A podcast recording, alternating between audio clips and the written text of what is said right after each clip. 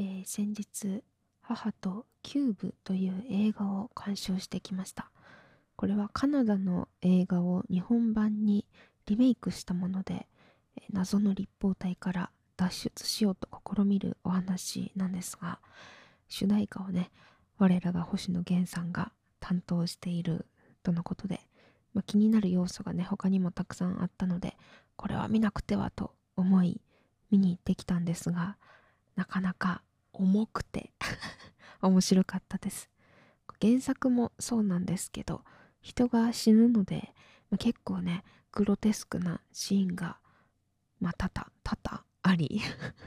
母はすごくねその辺に疲労を感じていたんですが私はねあの原作を前もって見てから行ったっていうのとある程度ねグロテスクなものに耐性があるのでまあ日暮らしとかねあのー、グロ系ちょこちょこ見てたりとか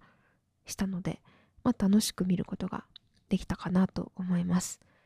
でリメイクっていうとねあんまりなんだろうな一般的にいい印象がないようなイメージだと思うんですけどキューブは原作の面白さを維持しつつもね日本らしいアレンジならではな感じのねアレンジが加えられていて、まあ、個人的には面白かったかなっていうふうに思います。あとこれはお母さんも言ってたんですけど子役のね田代光くんだったかな？の演技がねめちゃめちゃ良かったなと思います。そして何よりね映画が終わった後爆音でね星野源さんの楽曲「キューブ」楽しめたのがいや終わり方とか内容とかと相まってねこれがすっごい良かったなと思います。で内容としてはね舞台はすごく非現実的な場所なんですけど、まあ、その中にもねこう私たちの生きる現実とか社会とかの問題が多々織り交ぜられておりましてなんかフィクションなのにフィクションじゃないノンフィクションな事柄が結構重くのしかかってくるといったような不思議な映画でした。で最後にねこう映画館という箱から出ていく自分っていうこの構造もね まああのこれは言い方によるかもしれないんですけど映画と関係ないのになんかこの構造もちょっと面白いなって思いましたやっぱりね映画館で見る映画っていうのは楽しさが増すなと思ったんでねまたなんか見に行きたいなって思いました皆さんは何か最近映画見たりしましたか？おすすめがあればねぜひぜひ教えていただけたらなと思います。それでは今週も始めていきましょう。読み山ふみなのよもやま話。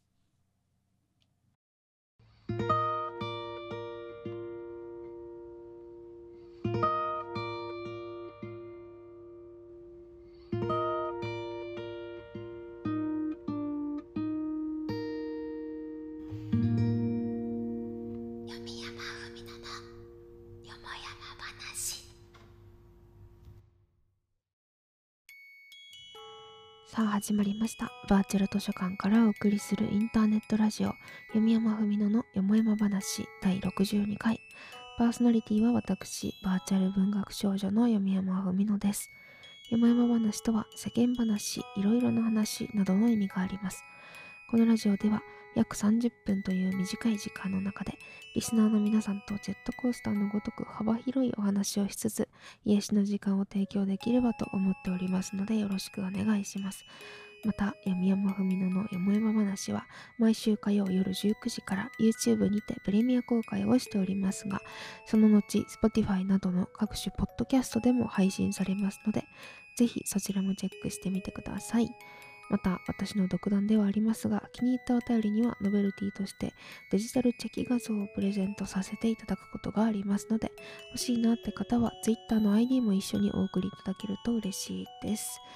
というわけで今週もお越しくださりましてありがとうございます、えー、先週はね体調が結構悪かったんですけど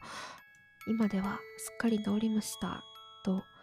言いたいところだったんですがえー、収録日の今日は結構気圧の影響があるみたいで朝からね少し頭痛がしたりとか起きるのが困難だったりと、まあ、結構大変です。なんか3時間ぐらい二度寝した。皆さんは大丈夫でしたか？これまでねあんまり気圧を気にしたことがなかったんですけど最近はちょっと調子が悪いかもって思うとまあ、低気圧がひどいっていうことがちょいちょいあるので、まあ、大抵は気圧のせいなのかなと思うようになりました。こういう時はあったかい飲み物を飲んだりとか好きなことをして気分を上げるっていうのが一番だと思うので私は朝からねウェッジウッドの紅茶を入れたりとかあとは手帳コラージュ用のね素材を買ったので手帳にちょっとコラージュの練習なんかをしてのんびり過ごしていました。で来年のねほぼ日手帳をねあの前にね買った話したと思うんですけどそれを使う日もねだんだん近づいてきてでねマンスリーのページは12月からもう書き込めるので手帳欲が今かなり高まってきています。今年の手帳もねあの筆記体の練習をしたりこれはサブアカとかでその様子を上げたりしてるんですけどあとはコラージュを試したり日記もねあの3行ぐらい書く日記も継続したりと楽しく使うことができています。これまではあんまり手帳をね買ってもうまく使いこなせていないことが多かったので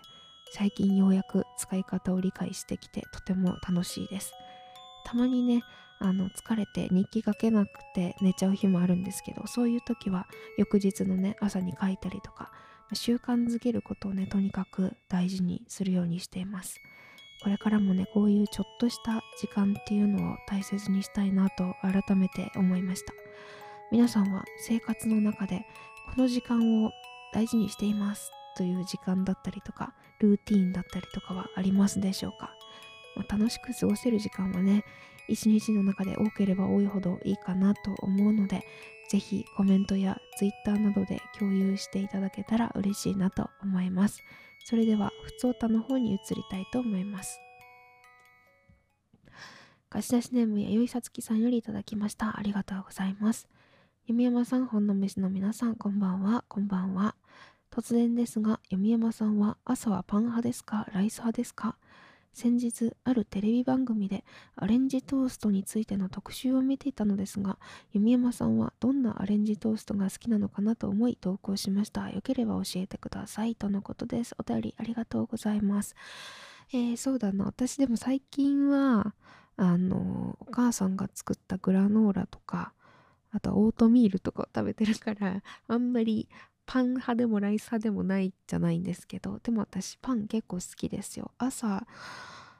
うーんまあ比較的パンかご飯で言ったらパンを食べることが多いかもしれないなと思いました。パンってやっぱ美味しいじゃないですか。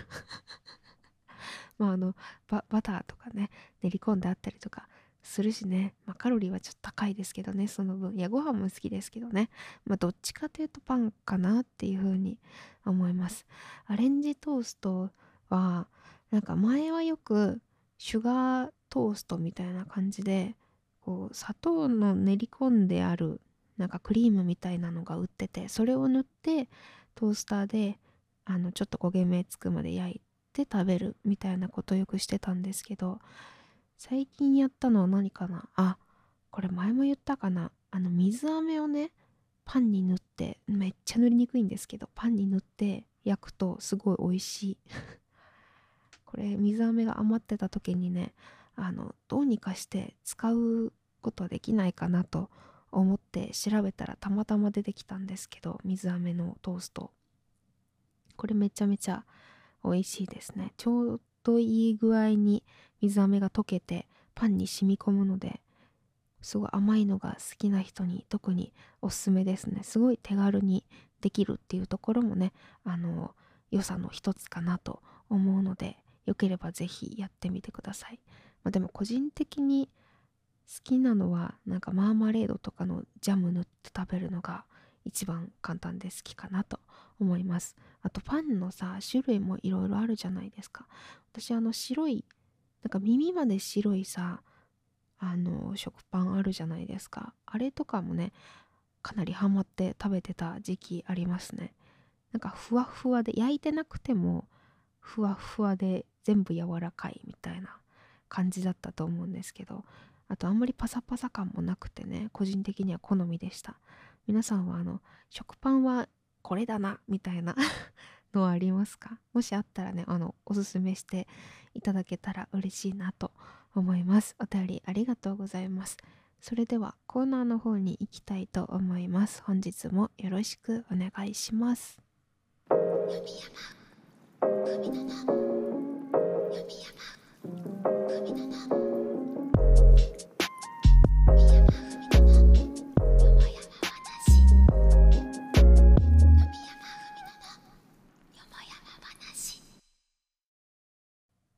それではこちらのコーナーに行きたいと思います。バーチャル図書館お悩み相談室。さ最近お悩みが多いような気がするな、えー、こちらは日常社会恋愛など様々なお悩みを募集するコーナーです。うんうんと話を聞いてあげますが解決できるとは言ってません。貸し出しネーム天本さんよりいただきました。ありがとうございます。弓山さんこんばんはこんばんはいつも楽しく拝見していますありがとうございます私の悩みは運動のモチベーション維持です。このままではいけないという気持ちはあるのですが、ついダラダラと布団の中で過ごしてしまいます。似たような悩みを抱える方も多いのではないでしょうか。弓山さんも同じ経験があるかと思います。一緒に考えていけたらいいなと思います。解決法の一つとしては、好きなタイプ？うーん、そうだな。運動が好きな人、ハートというなどがあり これ私に言わせるってこと？え複数のパターンがあるとなお効果的です。かっこお姉さん、同級生、妹など。これは公共の福祉であって、私利私欲のための提案ではないことをご理解ください。とのことです。お便りありがとうございます。え、でも私、そのセリフがあっても全然頑張れない。私が頑張れなかったら、一緒に考えてることにならなくない それって、それって、私利私欲じゃないですか？私は好きなタイプ？うんそうだな。運動が好きな人って言われてもな。別に。別に 頑張れないかも。えー、そうですね。あの、私のリングフィットアドベンチャーのアーカイブを見ながら運動するとかどうですか？やりなさいよっていう話ではありますよね。確かに。私はたまにこう自分の好きな曲だったりあのダンス MV とかを見ながら一緒に踊ったりとかしてましたね。モームスとかすごい運動になります。モームスの踊りとか。まあ何でもいいんですけどね。その例えばランニングとかがね継続難しいっていう人もいると思うしなんかそれぞれに合った運動の仕方みたいなのがあると思うんでねある程度楽しみながらねやれるのがいいかなと思うんですけどあとは何だろうな日常的に姿勢を正して生活するとかでもこうなんだろうすごい些細なことですがそれも一つの運動にもなるんじゃないかなと思う。私たまにね忘れちゃうんですよね。姿勢よくしなきゃしなきゃって思うと気づいたら猫背になってる。気をつけないとなと思うんですけど猫背矯正バンド買おうかすごい悩んでてそれで。どうしようかな。効くのかな。でもなんか一生しんどそう。矯正バンドのおかげで気をつけないといけない意識はだいぶつくと思うけどすごいしんどそうな気もしてねすごい悩んでます。もし持ってる方がいたらね教えてほしいんですけどモチベーション維持そうね。私が配信するしかないのかな。でも配信してってもさ、私があの苦しんでるところを見て楽しむだけでさ、どうせみんな一緒にやってくれないんですよ なのでね、それもまた解決策にはならないがちなんですけど、何がいいかな。なんかこう、一個動画を見つけて自分でもできそうな、それを毎日見ながらやるとかはいいんじゃないかな。自分一人だとさあんま頑張れないかもしれんけど動画を見てこれを毎日やるっていう習慣をつけてしまえばこっちのもんなんじゃないかな。例えば好きな音楽聴きながらねその動画を見てやるだったりとかもいいと思うしなんか to do みたいな感じでどっかに書いて貼っとく、えー、毎日これをやるみたいなそのセット内容これワンセットみたいなの書いて見えるところに貼っておくとかでもね多分継続はできると思う。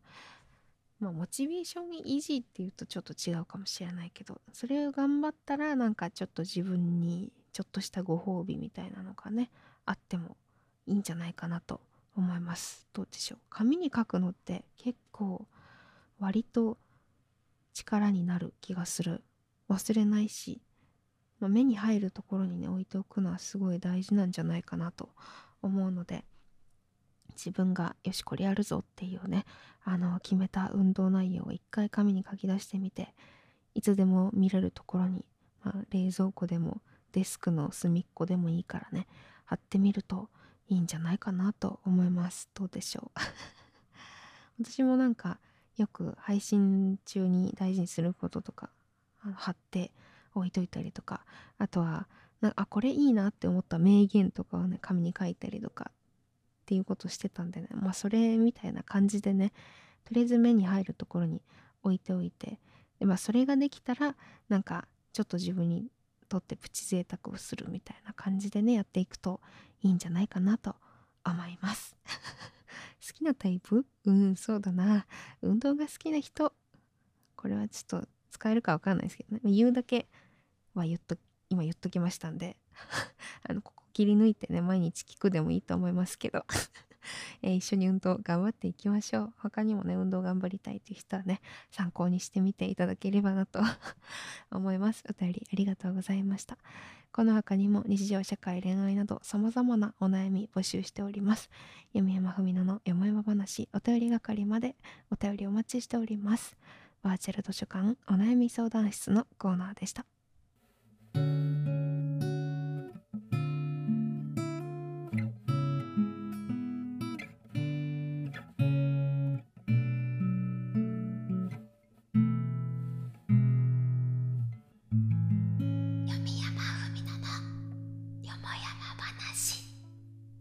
最後のコーナーはこちら。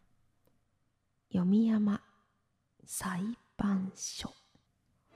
さあ久々の裁判所になります。覚えてますか？皆さん。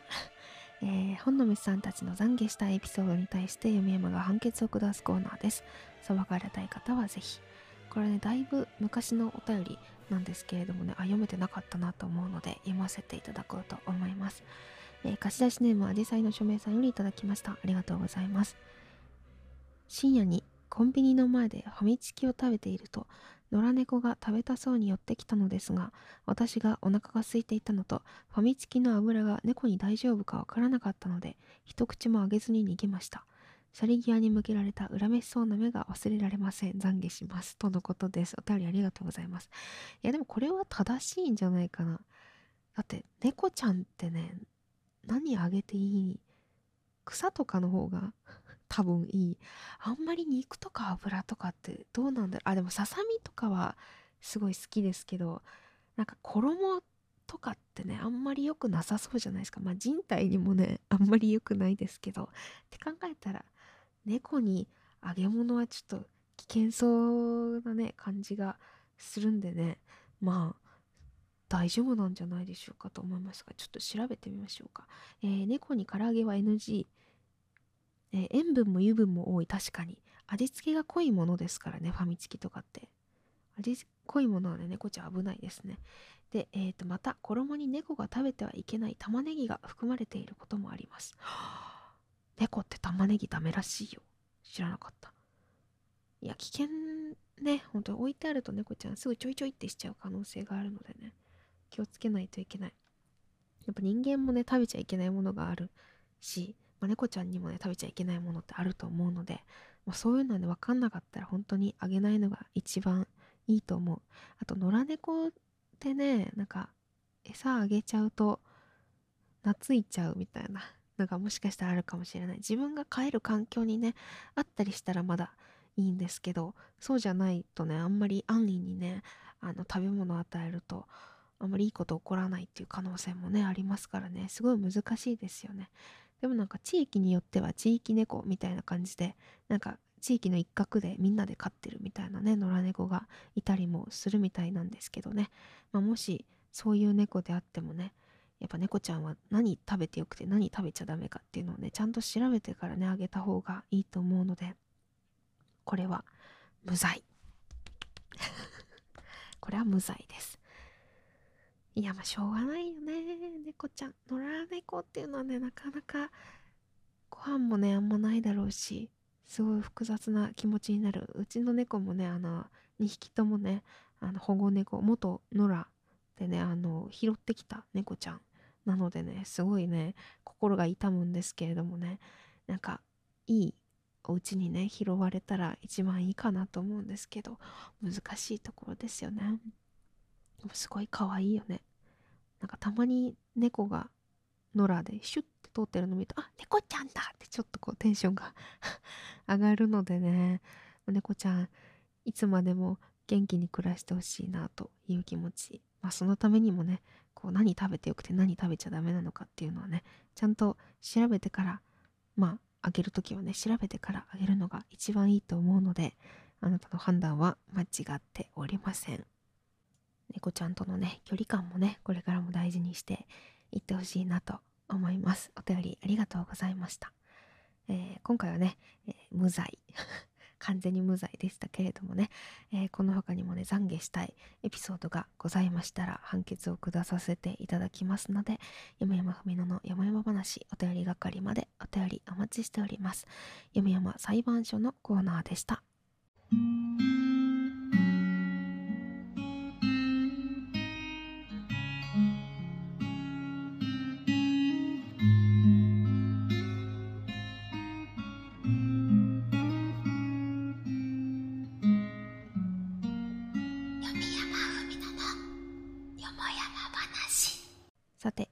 先週の活動の振り返りをしていきたいと思います。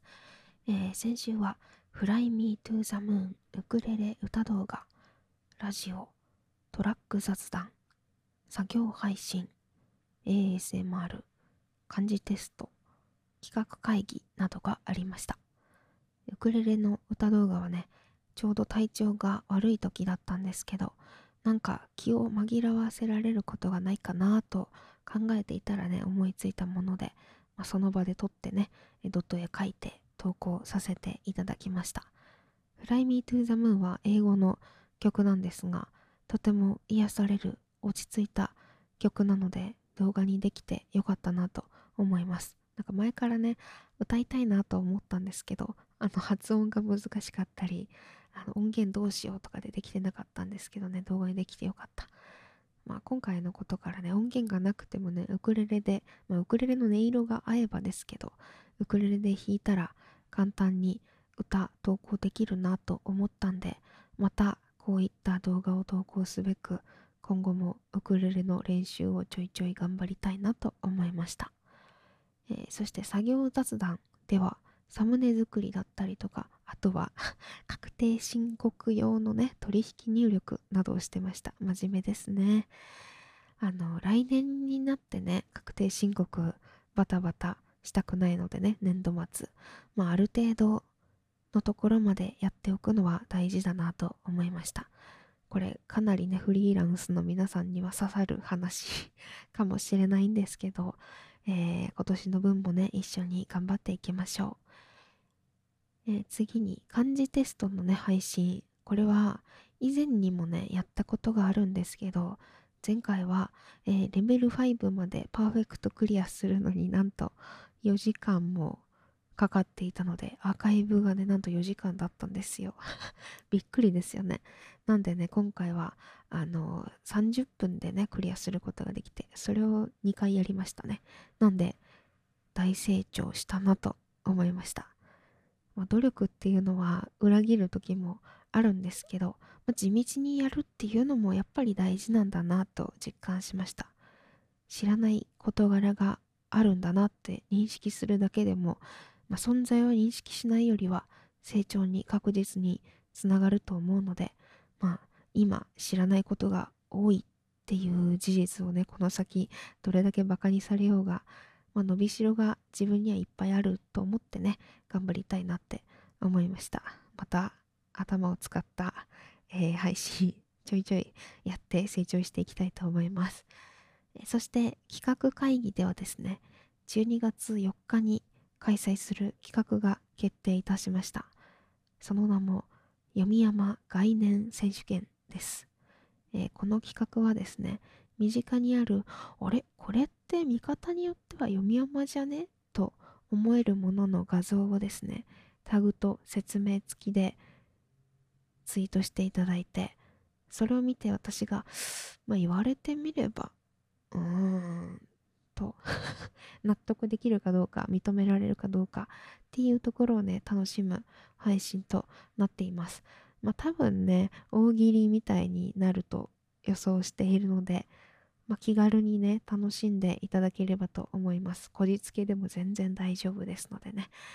で、この企画の詳細はツイートの方もしておりますので、ぜひぜひね、興味のある方はそちらもチェックして参加していただければと思います。たくさんのご参加お待ちしております。